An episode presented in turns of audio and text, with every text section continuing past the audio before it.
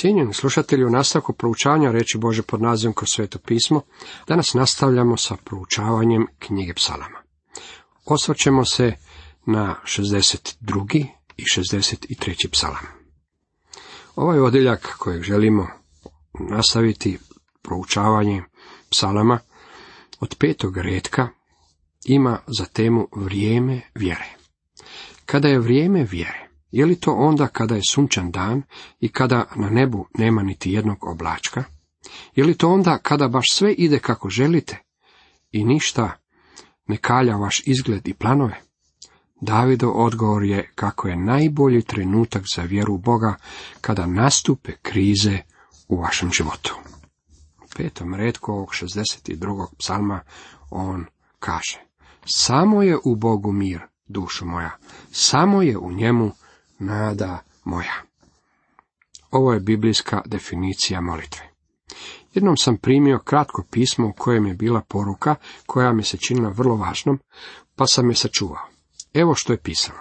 Istinska molitva je kada sveti duh govori u vjerniku od sina prema ocu. To je molitva. To je istinska molitva. Samo je u njemu nada moja. David je ovdje rekao kako ne iznosi nekakvu divlju molitvu, nikakvu smionu, drsku tvrdnju, da ne traži da Bog učini nešto. Samo je u njemu nada moja. David je očekivao da Bog u njegovo srce stavi ono što želi da bude učinjeno, pa će dakle moliti za ono što je najbolje. Ponovno se pitamo, nije li Davidu nekakav pobožan čovjek sugerirao da se nalazi u takvom škripcu, da bi trebali održati molitveni sastanak. Na to David bi mu rekao kako je njegov cijeli život bio život molitve. Samo je u njemu nada moja. Tu imamo ilustraciju koju je Pavao imao na umu kada je rekao neprestance molite u prvoj Solunjinima 5.17. Ovime Pavao nije mislio da morate pasti na koljena i tako ostati 24 sata svakog dana. Pavao je međutim mislio da padnete na koljena i molite, te da zatim živite u iščekivanju odgovora na tu molitvu 24 sata svakog dana. Zato David nije želio sazivati nikakvi molitveni sastanak.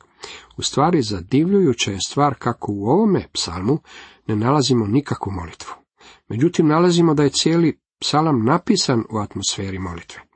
Bio je čovjek toliko predan Bogu da je njegov život i svaki postupak bio natopljen molitvom.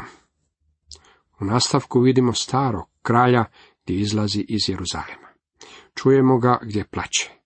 Ove izvanske stvari, međutim, blijede kada zavjeri u dubinu svoga srca, jer je on čovjek koji je predan Bogu, te će krenuti s Bogom, bez obzira kakav bio ishod.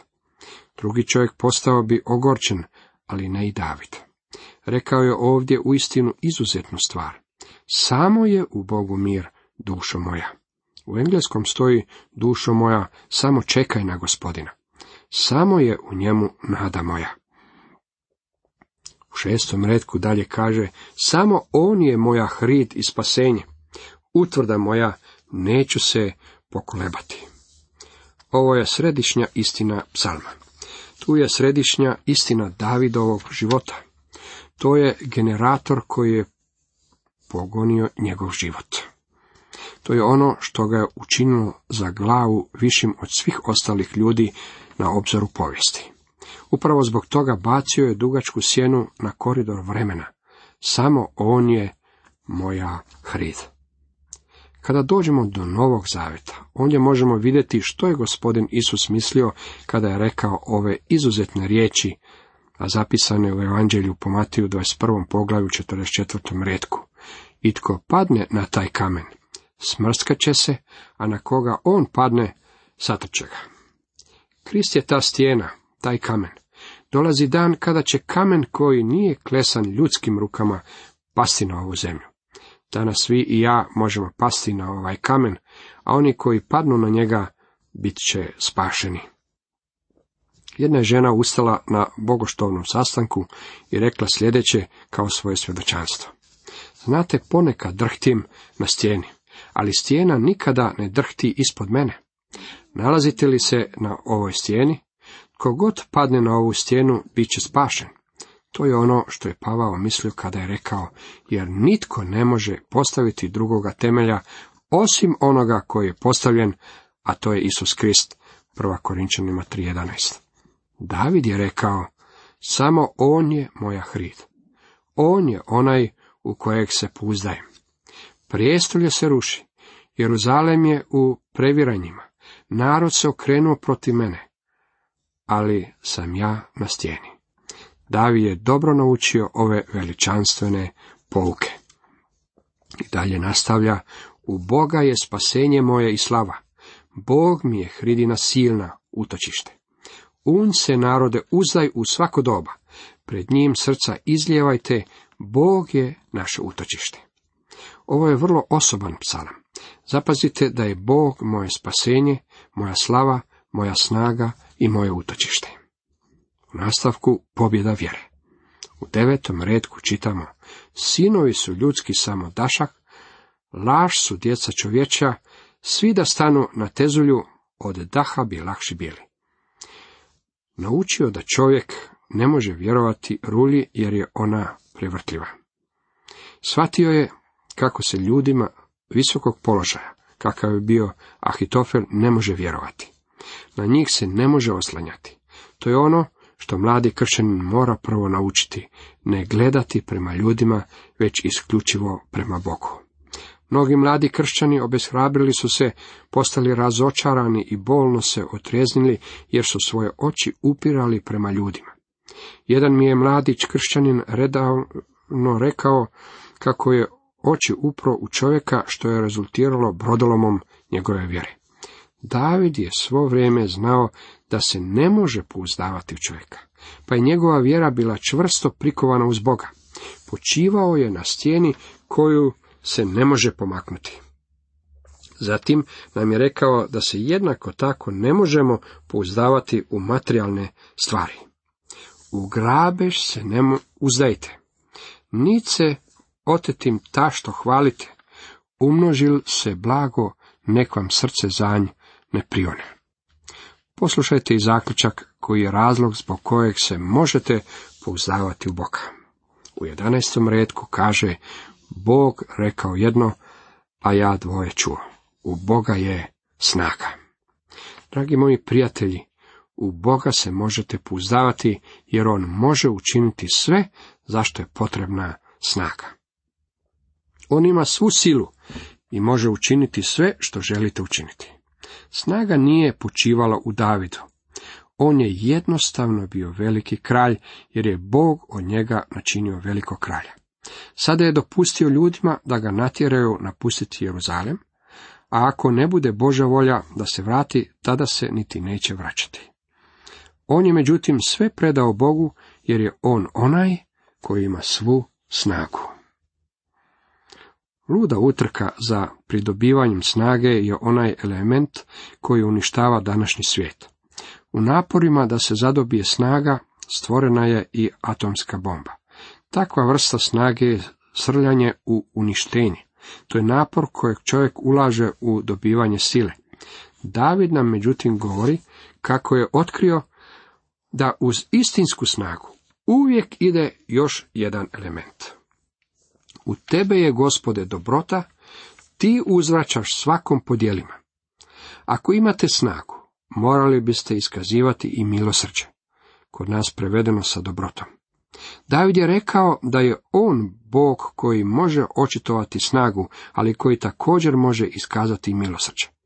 Sadoku je rekao kako želi da vrati prestolje milosrđa, pokrov kovčega saveza i smjesti ga natrag u hram, jer će pronaći milosrđe kod Boga. U samoj srži starozavjetne religije nalazilo se upravo prijestolje milosrđa. U srcu kršćanske vjere danas nalazi se milosrđe. Dođi svaka dušo opterećena grijehom, kod Boga je milosrđe. Mislim da je to ono što je brat Georg Benart mislio kada je napisao čvrsto se držim starog križa, milosrđe. Dragi moji prijatelji, htio bih vam nešto predložiti Ovaj psalam jednostavno iznosi ovaj dragocjeni odnos s Bogom. David je jednostavno otvorio svoje srce pred Bogom. Govorio je s Bogom i rekao mu, ti si moje spasenje, ti si moja hrit. Mnogi ljudi postaju napeti na molitvenom sastanku ili na bogoštovnom sastanku. Osjećaju pritisak u molitvi, žele reći pravu stvar i zato upotrebiti prave riječi. Javna molitva je u redu, ali bih vam htio predložiti da odete na stranu i budete malo sami s Bogom. Možda se možete voziti u autu ili možda možete pronaći tihi kutak u sobi u svome domu.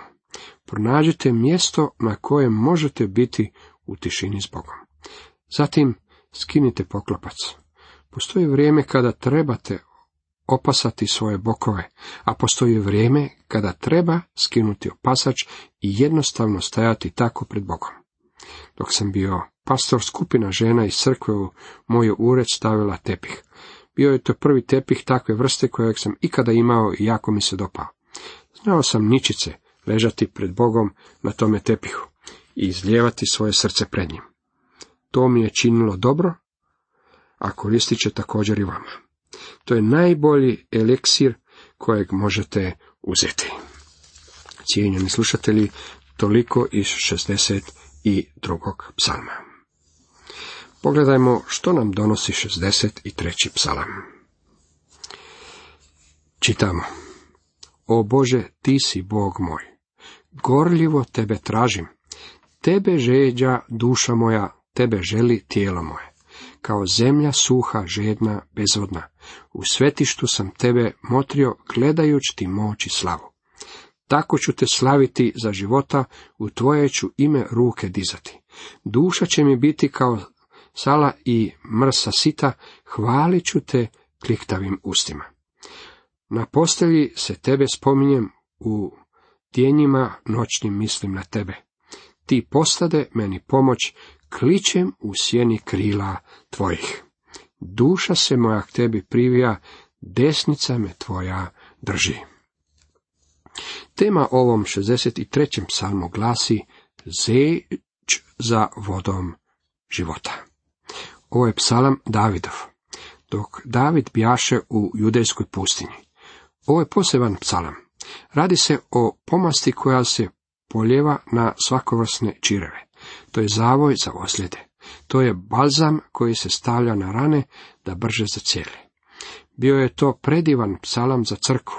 Govori o žeđi za vodom života.